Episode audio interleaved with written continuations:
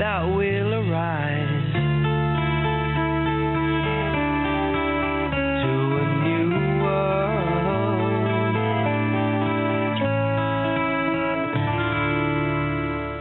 Well, good evening from Los Angeles, California. This is Michael Benner. Thank you very much for joining us. Hopefully, you're with us live, although we are going to podcast this again this week.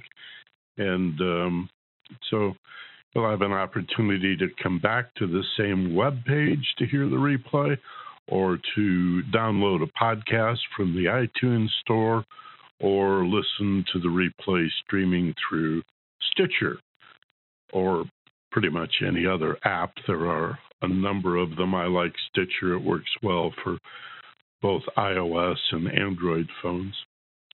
This is the Fearless Intelligence Self Awareness and Leadership Seminar.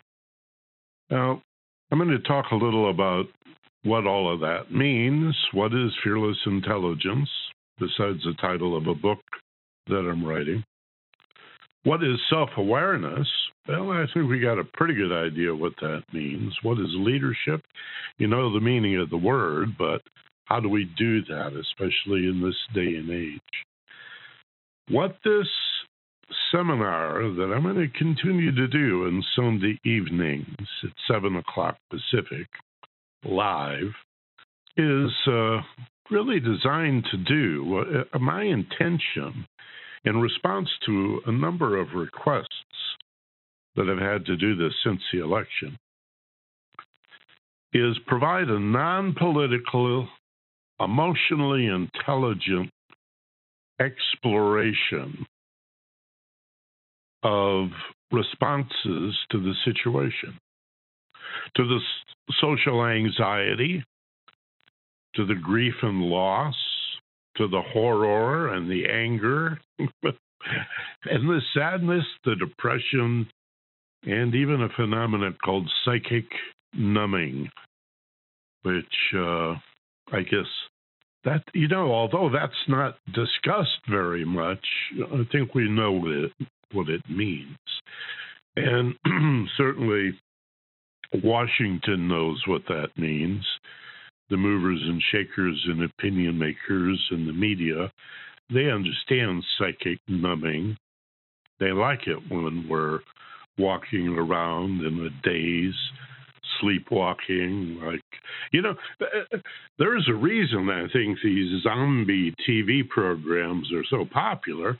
I think people recognize themselves, and there's a feeling that many of our neighbors are walking dead. They're zombies. They're going through the motions of jobs they hate. Uh, to earn money, to pay bills for things they don't really want, that then break down and you have to repair it and replace it. And I mean, all my life and probably all of your life, you've noticed this uh, conversation, I'll say, about a treadmill existence or being in the the rat race or the hamster wheel, but what's the alternative? Especially when we feel so uh, at effect, so victimized by the situation we're in. And that's what self awareness is about waking ourselves up first. Like, hello, good morning. Am I alert? Am I awake? How awake am I? How aware? How alert? And then the leadership what can we do to wake up our friends and neighbors? And I don't mean to persuade them that they're wrong if they disagree with us. I'm not talking about grabbing them by their uh, uh, lapels and shaking them violently until they come to. I'm talking about emotional intelligence, and it begins with self awareness. But I'm getting a little ahead of myself. I'm just foreshadowing what the hour is going to be about. I want to remind you that uh, though I see a board of phone callers here, as well as a number of people on the web, all with us live, This is uh, Sunday night, December 4th, 2016. I know most of you are bashful and may not want to participate, but during the second half of this hour, I really would love it if I could engage a couple of you or more in some conversation, if I could get some questions or comments from you. If you're on the web, you can't do it unless you're using web call. And uh, yet, if you're on the telephone and you'd like to do that, you'd like to participate like an old school talk show on the radio, you just press star two on your telephone touchpad. Do it one time, and I'll get the alert. If you do it more than once, you're going to turn it off. so, star two, one time, now or later, will let me know that you have something to say. Excuse me, I'm going to take a little sip of water here. Well, I think the best place to begin, if I can still call this the beginning of the show, is to celebrate the victory at Standing Rock. In case you hadn't heard, there are reports out of uh, North Dakota that the Army Corps of Engineers has decided it, it is not going to grant the easement for the oil pipeline to be built through those sacred lands. And uh, not because they're sacred, and not because the federal government is concerned about the quality of water in the area, but because the election is over and all the media's attention, I won't say all, some of the media's attention now is turning toward the six month protest. And because hundreds, and some reports say even thousands, of U.S. veterans have traveled to the area to protect the indigenous people and their supporters from being assaulted and attacked by police using rubber bullets and fire hoses in sub freezing weather. What in the world are they thinking? You know, police complain about not being respected. Whose side are you on? If your job, it says right on the police car, protect and serve, who are you protecting and who are you serving in a situation like Standing Rock? And I know there have to be a lot of police officers, municipal, county deputies, others, state troopers going, what the hell? Whose side are we on? And there's got to be some rethinking, not just about tactics, but who are you protecting and serving? I think we need the police to protect demonstrators because we're in for at least four years of significant demonstration. I know it. I can feel it in my gut. And I feel it, more importantly, in my heart. Feelings I haven't felt since the Vietnam War era. You know, the funny thing, speaking from personal experience anyway, for me, the big shift the big shift in my attitude about the war and, and feeling certain that I was right about opposing the war in Vietnam, which expanded into Cambodia and Laos illegally, immorally, bombing Cambodia, was when U.S. veterans of that war led the marches in Washington. And when we marched, I went to Washington twice, 500,000 strong, half a million people. I slept at the base of the Washington Monument. I swear to God, at the great experience, one of my life's peak experiences. I slept at the base of the Washington Monument. We just took over the city. Uh, not much the police could do. But we marched behind the veterans who had been in the war and came back and said, This is nonsense. This is ridiculous. This is absurd. This is wrong. We're not defending anything on the other side of the world. And again, here it's happened again. It's veterans who, I mean, Custer would freak if he saw veterans, soldiers standing side by side with so called Indians, indigenous people, against the establishment. And it's just a beautiful bonding or brotherhood of conscious, self aware people. There's that word again self aware. Self aware people, conscious women and men, saying no to racism, saying no to bigotry, xenophobia, attacks on the First Amendment, and certainly the threat to our ecology and very life support system. As if monopoly capitalism is suicidal by its very nature. And many of us would rather live than be rich. We'd rather breathe clean air and drink clean water and eat healthful food than have $10 million in the bank.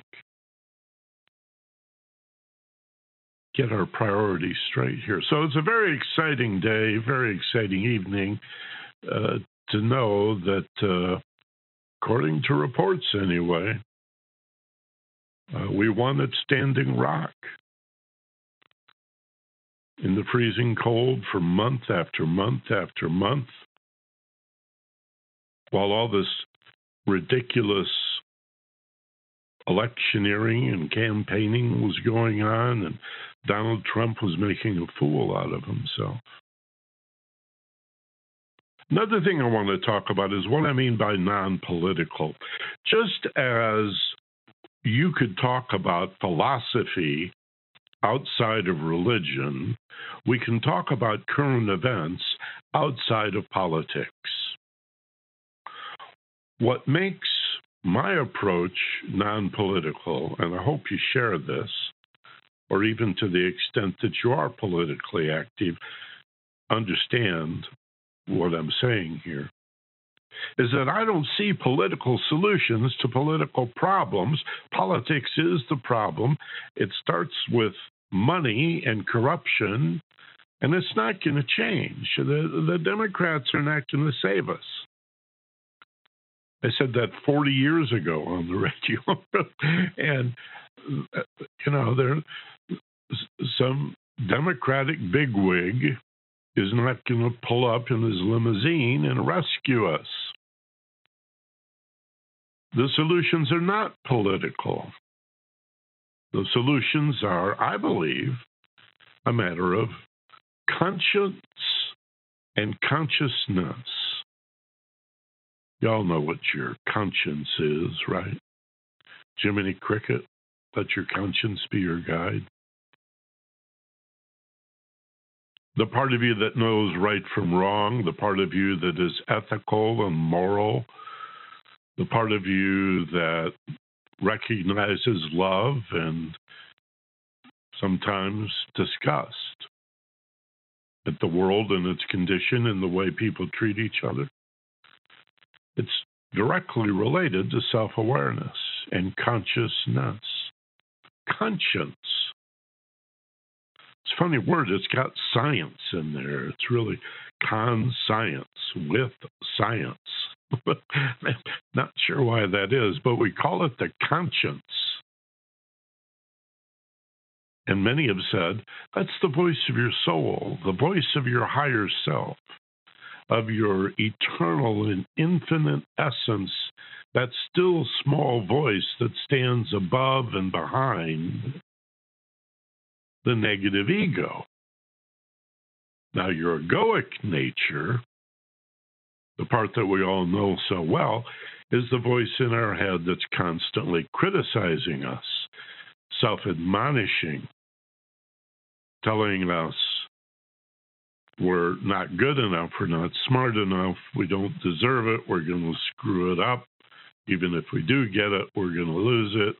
Nothing works, everything stinks.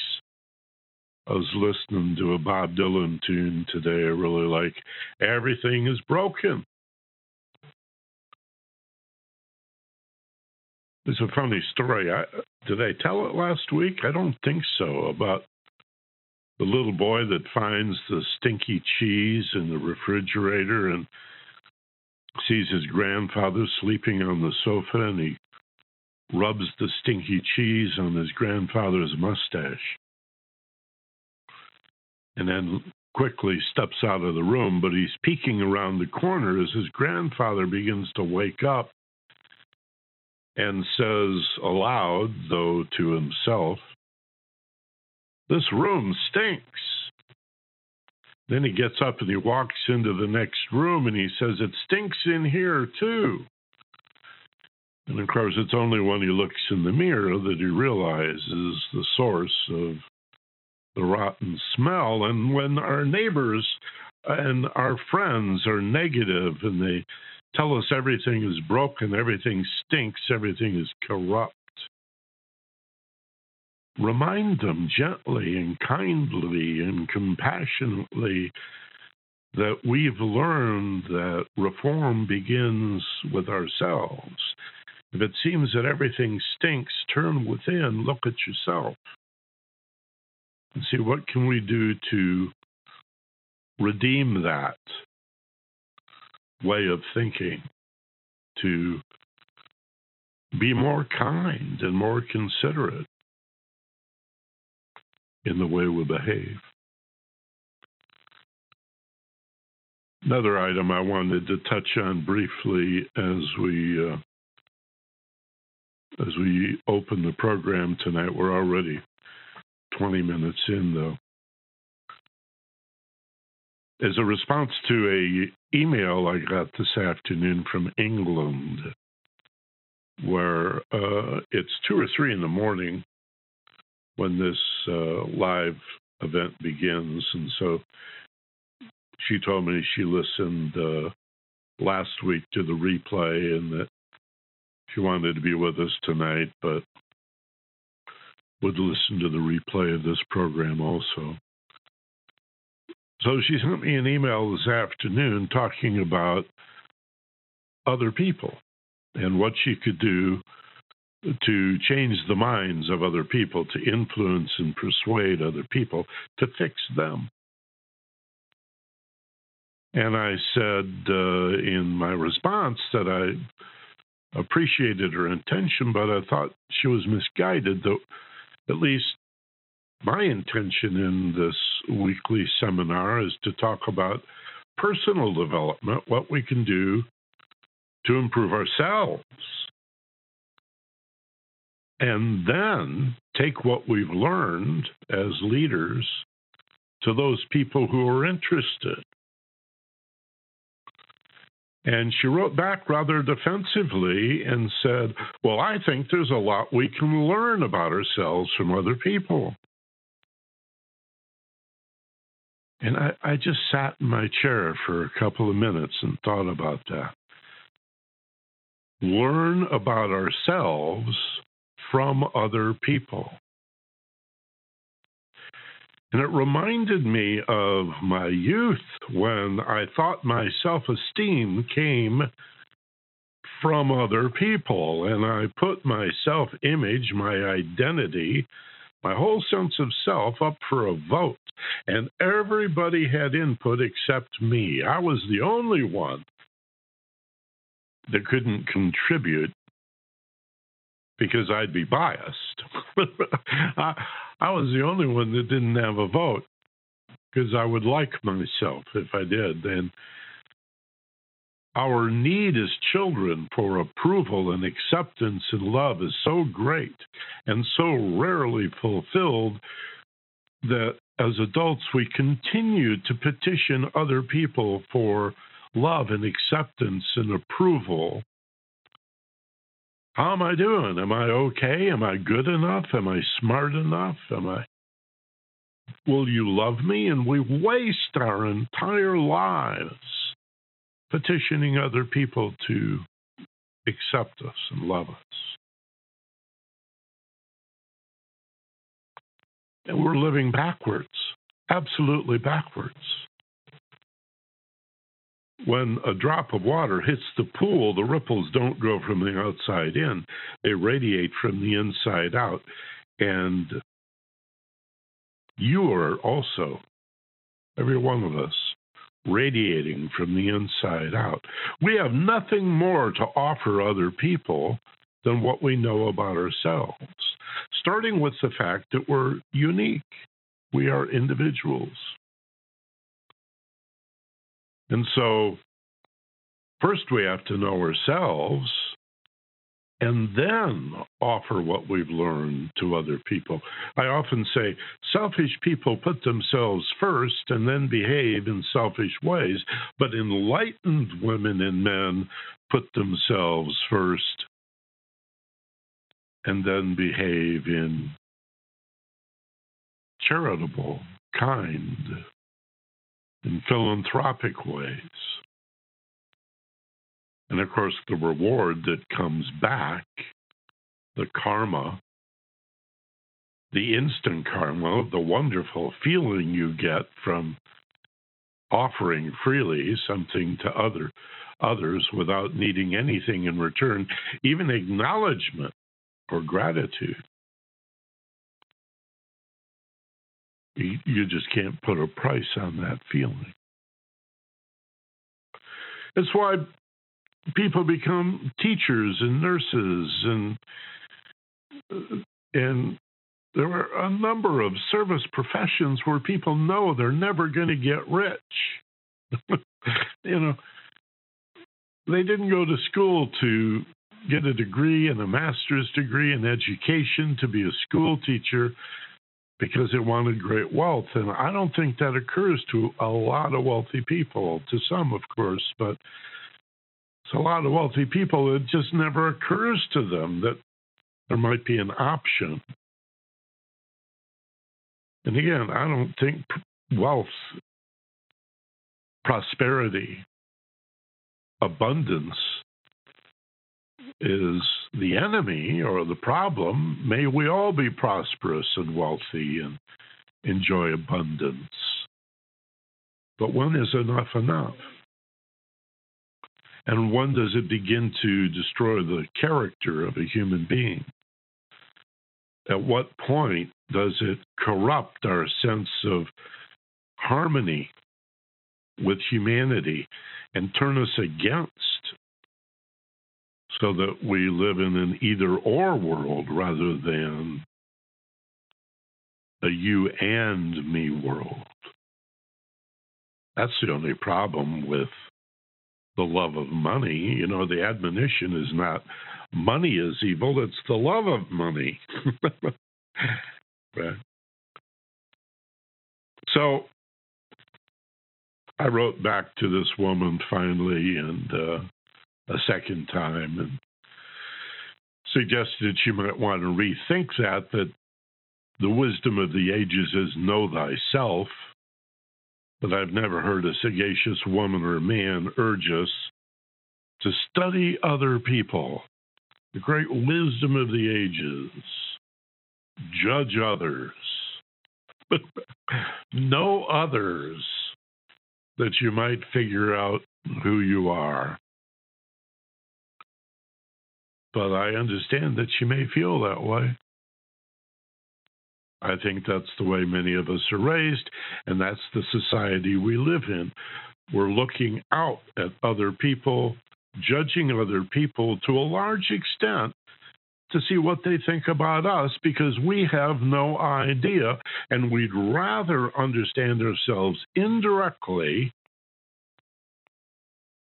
than directly turn within and face the truth, the beautiful truth, the magnificent truth of who we really are, and also who's ever taught us how to do that. You know, when Plato said 2,500 years ago that know thyself was inscribed over the oracle to Apollo at Delphi,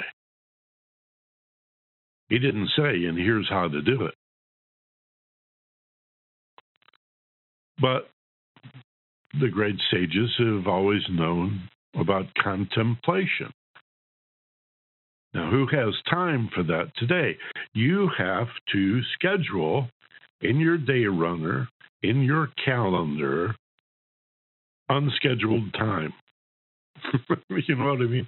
You have to schedule quality time to contemplate, introspect, uh, reflect.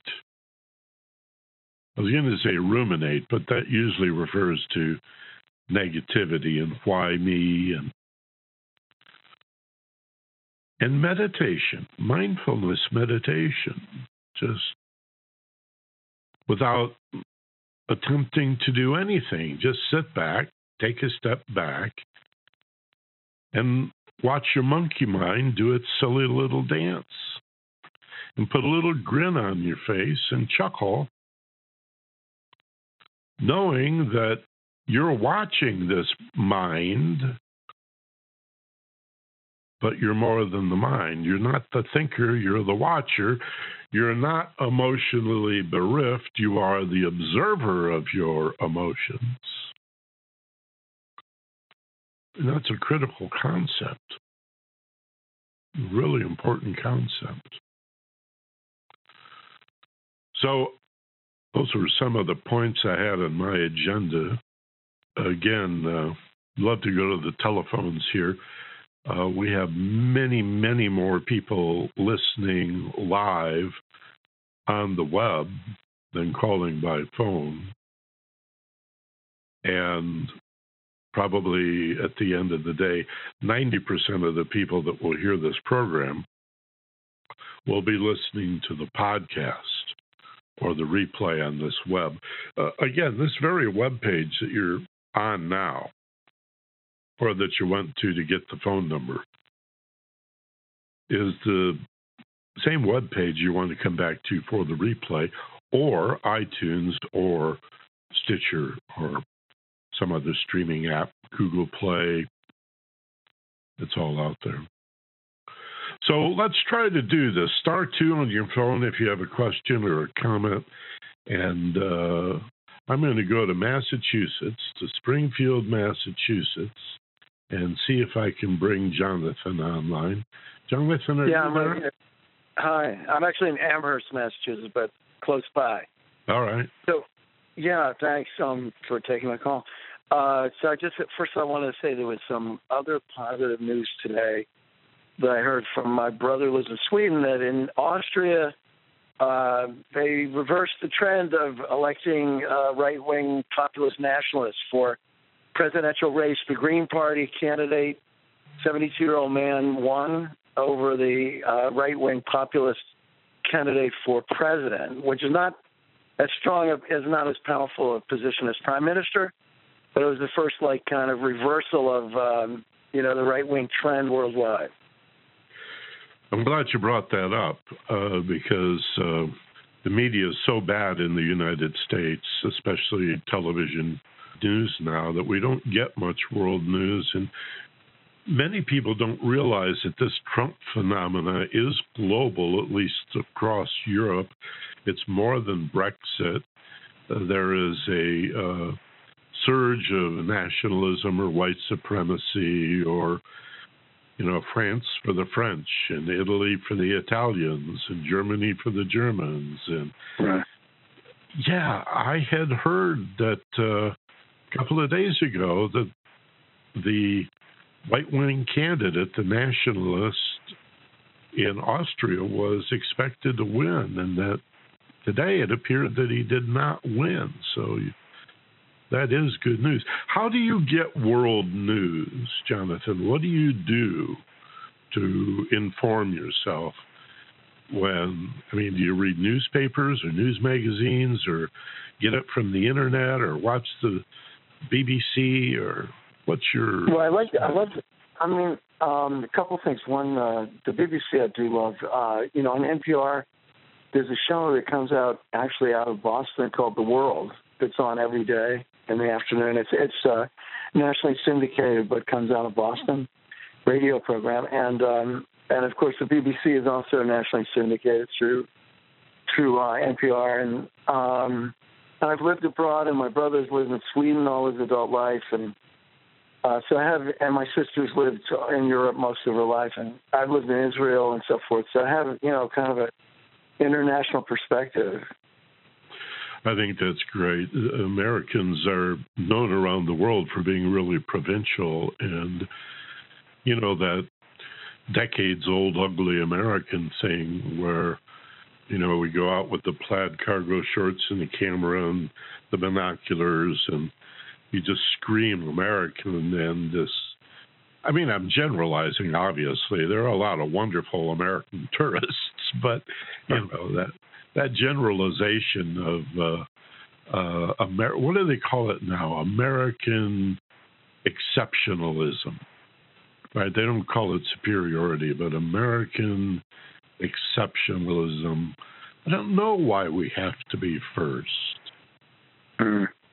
I'm not much of a. Well, we thought we were going to be able to avoid. We thought we would be able to avoid fascism and anti-democratic uh, trends here. You know, um, because of because of checks and balances, because of you know many other things, because of the, the longest constitution in the world. You know, the longest living constitution in the world. But um, we can see where a guy like Trump can trash many, many, many, many fundamental democratic values. Yeah, and uh, I guess part of the surprise in all of this is how willing people are to accept it. I'm still stunned. Uh, I've been a journalist all my life. I did personal development for the second half of my career, but I was a full time journalist until I turned 40. And I think of Americans as being pretty smart and pretty well educated, and then all of a sudden, maybe it's not all of a sudden. I just maybe I wasn't paying attention, but suddenly the the gullibility and uh, I saw a, person on uh, a news program the other day. A, qu- a quick news clip, and the journalist was asking her, "Where did you hear the news that Barack Obama said illegal aliens could vote. And she said, Well, everybody knows that. Just Google it. It's on Facebook. right. And it's like, wait a minute, doesn't how could how could you not know that anybody could put anything they want on Facebook, much less that there are well funded organizations that are deliberately floating false news. How could you not know that? How could you use Facebook as a news source? I was talking to somebody uh, this week about the comment from the Trump people that there's no such thing as facts. And what was the other one? Oh, words have no meaning. Corey Lewandowski said, Words have no meaning. Words are not important. Why do you take Donald Trump literally? He does not mean anything that he says. And then this other shill said, Well, there are no facts. Nothing's real. It's what, you know, it's all subjective. And the handful of people I had exchanges with about this were, to a large extent, really defensive and saying, "Well, yeah, I mean, of course, it's all subjective," and and I think what they really meant was this, and it blows me away. I don't really know what's happening in that regard, and sometimes I feel like I'm having a dream, like I, I this dissociation. I wake up in the morning and I think Donald Trump is the president, and I just still can't get my brain around it. Yeah. So, with that, do you have any final comment, parting shot?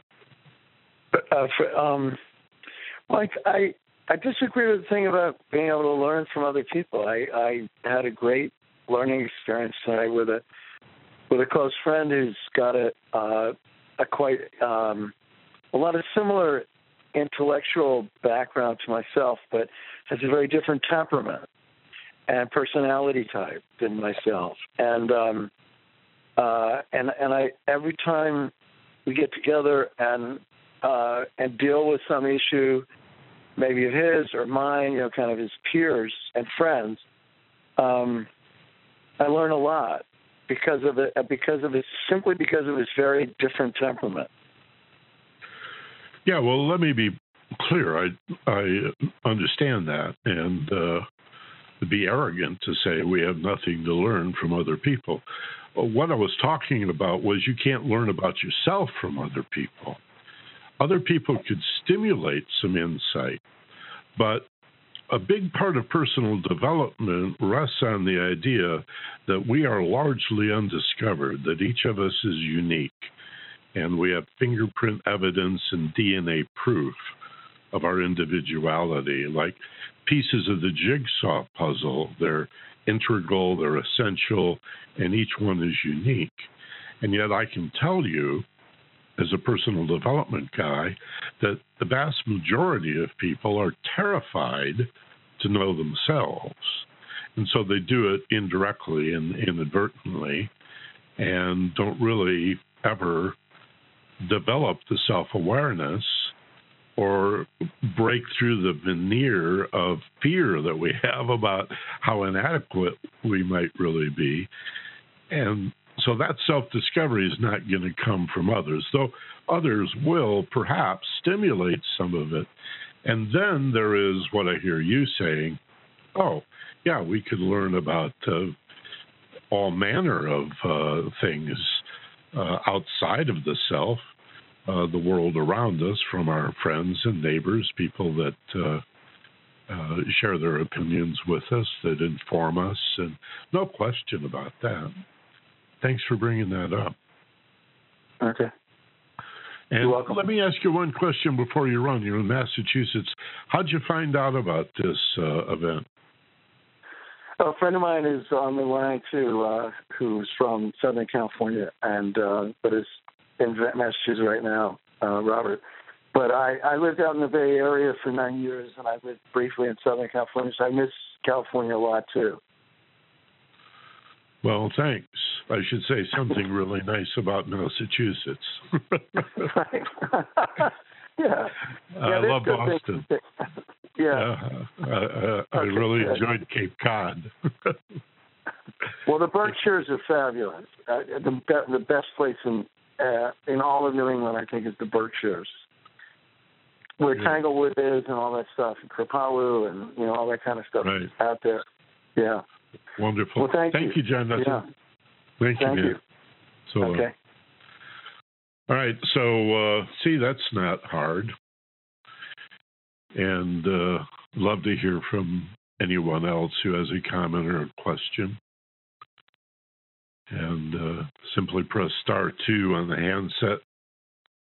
Do it one time. If you do it multiple times, you'll turn it on and off and on and off. Well, we've got about 15 minutes left in this hour, so unless or until I get another volunteer, I'm going to talk about emotional intelligence and introduce this whole concept. I think Jonathan gave me a real good opportunity there at the end of the call to explain this idea of self discovery. And my assertion that most people are not only uninterested, but terrified. To really fully understand our uniqueness or individuality, and then even if we were interested and wanted to just dabble a little bit, just stick our toe in it, go up to our knees, you know, not dive in, but wade in slowly, how would we do that? And I'll, I'll give you a little bit of foreshadowing here, not with logic. you you're not going to figure yourself out with your thinking or there'd be some evidence that that worked by now. Emotional intelligence is different from mental intelligence and what we call IQ or intelligence is essentially mental that's all we're taught. And your thoughts are largely objective and have little value when it comes to understanding yourself. So we have a second intelligence, emotional intelligence, which is essentially subjective, dedicated to knowing yourself. Nobody feels the way you feel emotionally. I mean, we say, I know how you feel, but come on. you know, at the end of the day, you really can't know that you know how they feel. And often, if you say that to somebody, they feel discounted anyway. You don't know how I feel. You can't know how I feel. Oh, all right. People like being told I understand how you feel. They're a little more resistant when you say, I know how you feel. It's sort of a funny distinction between knowledge and understanding. We'll talk about that on another occasion, I'm sure. The hierarchy of data, information, knowledge, and understanding. And how how information is more than data, how knowledge is more than information, and how understanding is more than knowledge. We don't often think about that. There is a, a wonderful saying. I'm not sure who gets the attribution for it, but it's like a 400 year old, 500 year old saying, What good is knowledge without understanding?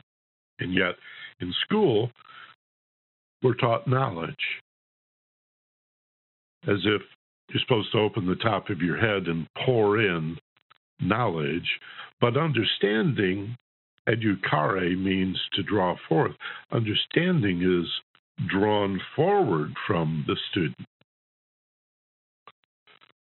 Usually, when a teacher has 8, 10, 12 students, you can do that.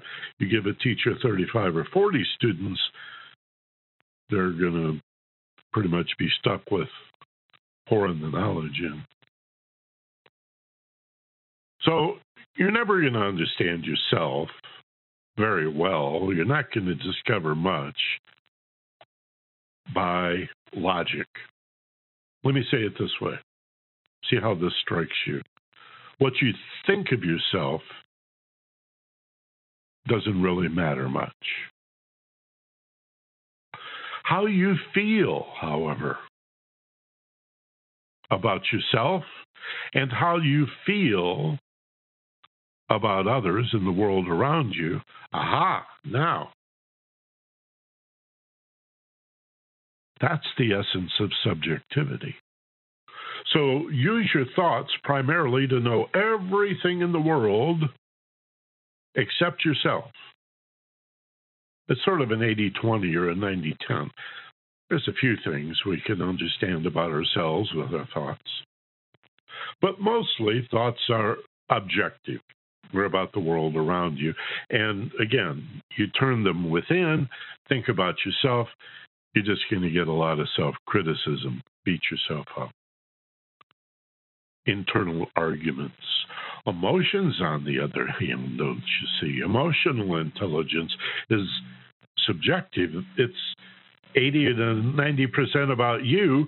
And when you try to use your emotions to understand other people, that fails. He made me angry. So you use your anger to understand the person that made you angry. You're not going to get very far, and I'm sure you've noticed.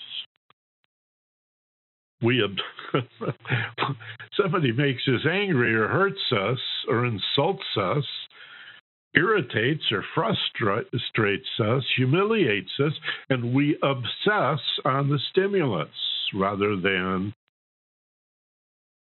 having the awareness. There's that word again to realize that emotions are responses to what's happened to you. They come from you, not at you,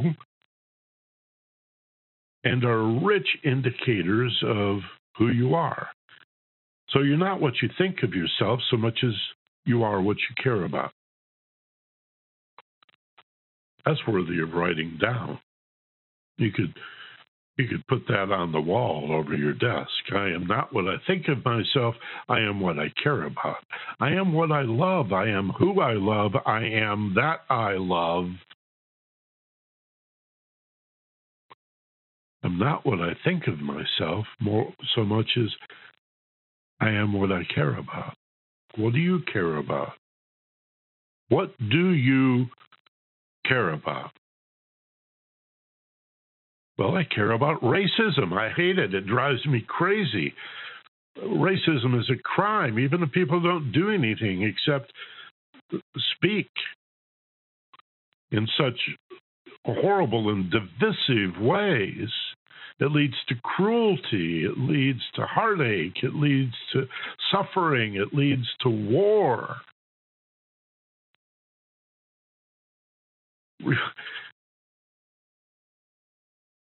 turn an earthly paradise into a hell. All because, as a result of not understanding yourself, we fear anybody who appears to be other than. So, all racism, all race hate is ignorance. All fear is ignorance. All ignorance leads to fear. There's a vicious cycle there. What do you care about? That's a negative. How about what do you care about in a positive sense? No, I care about nature, walks in the woods, smell of the pines, beauty of a flower. I care about little animals, like the baby ones, puppies and kittens and fawns and little baby goats and baby rhinoceri. the babies. I, speaking of babies, maybe you care about little baby children, right? Hopefully, you care about your job. Wouldn't that be far out if what you did for a career was something you loved to do, that every morning you could wake up, pop out of bed, and really look forward to hitting the bricks and going to work and getting to do something you've wanted to do all of your life. And then the question is if that's not the case, then why not? Did you settle? Did you decide you weren't enough? Or weren't willing to risk it simply because you didn't know yourself very well because nobody told you that you are far more than you appear to be. And the way to discover that is not to think about yourself, but to open your heart. This is what self love is. Self love is not some egoic, aren't I cool? Aren't I far out? It's I'm unique and I don't know what's in here. Some good things, some bad things, but a whole lot of things that could be redeemed and refined and developed and expressed out into the world in beautiful and creative ways. Self awareness, that's where emotional intelligence begins particularly an awareness of how you feel emotionally. Now, fear is carried, fear by any name, anxiety, stress, tension, is carried in the body as tension, which is a kind of armoring that has this this uh, odd tendency to prevent you from feeling very much at all.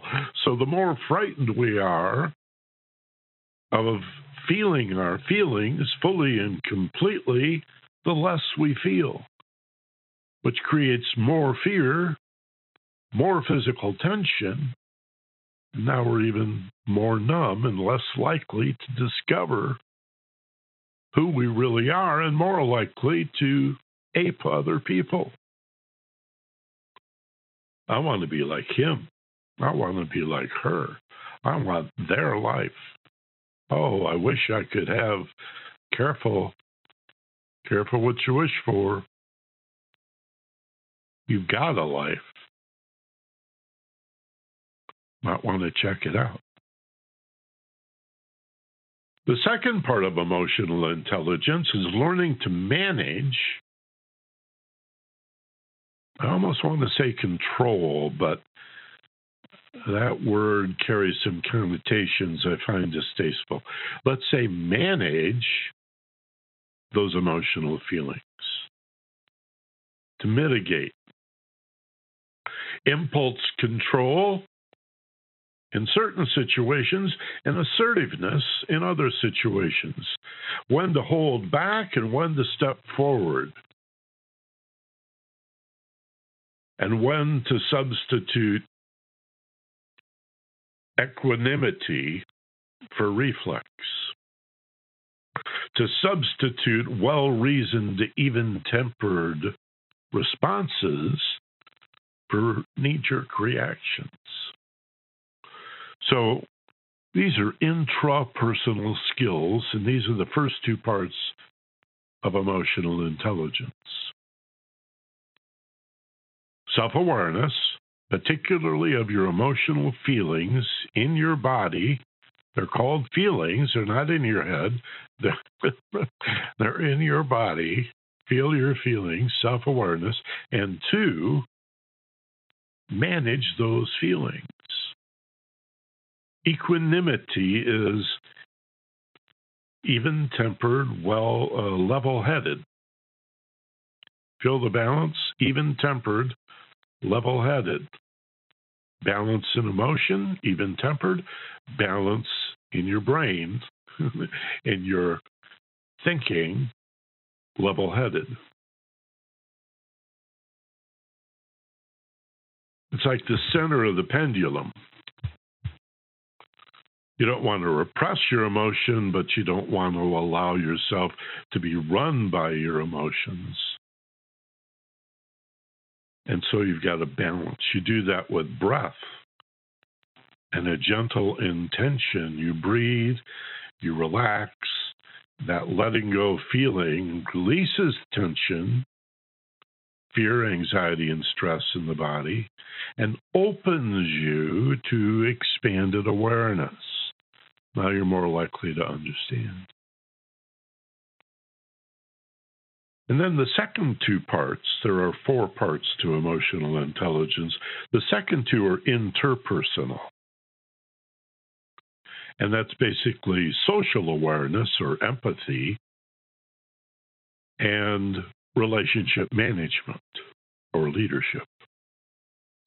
So when we talk about this weekly seminar here, as being about self awareness and leadership, we have the intrapersonal and self awareness, and the interpersonal in leadership, but the order is important. You can never do, well, I shouldn't say never. Rarely are, are we able to do anything for another person that we cannot do for ourselves. Even the amount of love you have to offer another person is determined by how aware you are of self, self awareness. The more self aware you are, the more you understand your potential the more you have to offer other people, and the better leader you can be. We'll talk more about that in the future. And also, what I mean by fearless intelligence. Most of you can probably guess what that's all about. If fear constricts and contains and disables intelligence via muscular tension, then feeling safe and relaxed is going to expand intelligence. Fear makes you stupid, relaxation makes you smarter. You never had a great idea when you were stressed out. Like the middle of an argument with somebody, and you suddenly are thunderstruck with with this brilliant insight. Never gonna happen. But when you're in the shower or taking the dog for a walk or meditating or sitting in the lanai out and back watching the rain gently fall down through the trees, that's when the light comes on. Oh my Lord. Hey, thank you very much. I want to especially thank uh, Jonathan in Massachusetts for having the courage to st- step forward and be the first caller. At least we know the system works. I have to remember to refresh all of this. And uh, I will take a look at the text questions. We have lots of text questions that I just didn't get to, but uh, I will review those, I promise, and uh, either send you an email in direct response to your text question or perhaps even make reference to them next week. Next week, right here, let's uh, let's see, seven and four is eleven. So Sunday, December 11. Let's meet. Let's hang out live if you can be here. Have a wonderful week. As always, be gentle, love life, and take care of each other. Merry Kringle, by the way. This is Michael Benner. So long from LA. Thanks. Thanks a lot.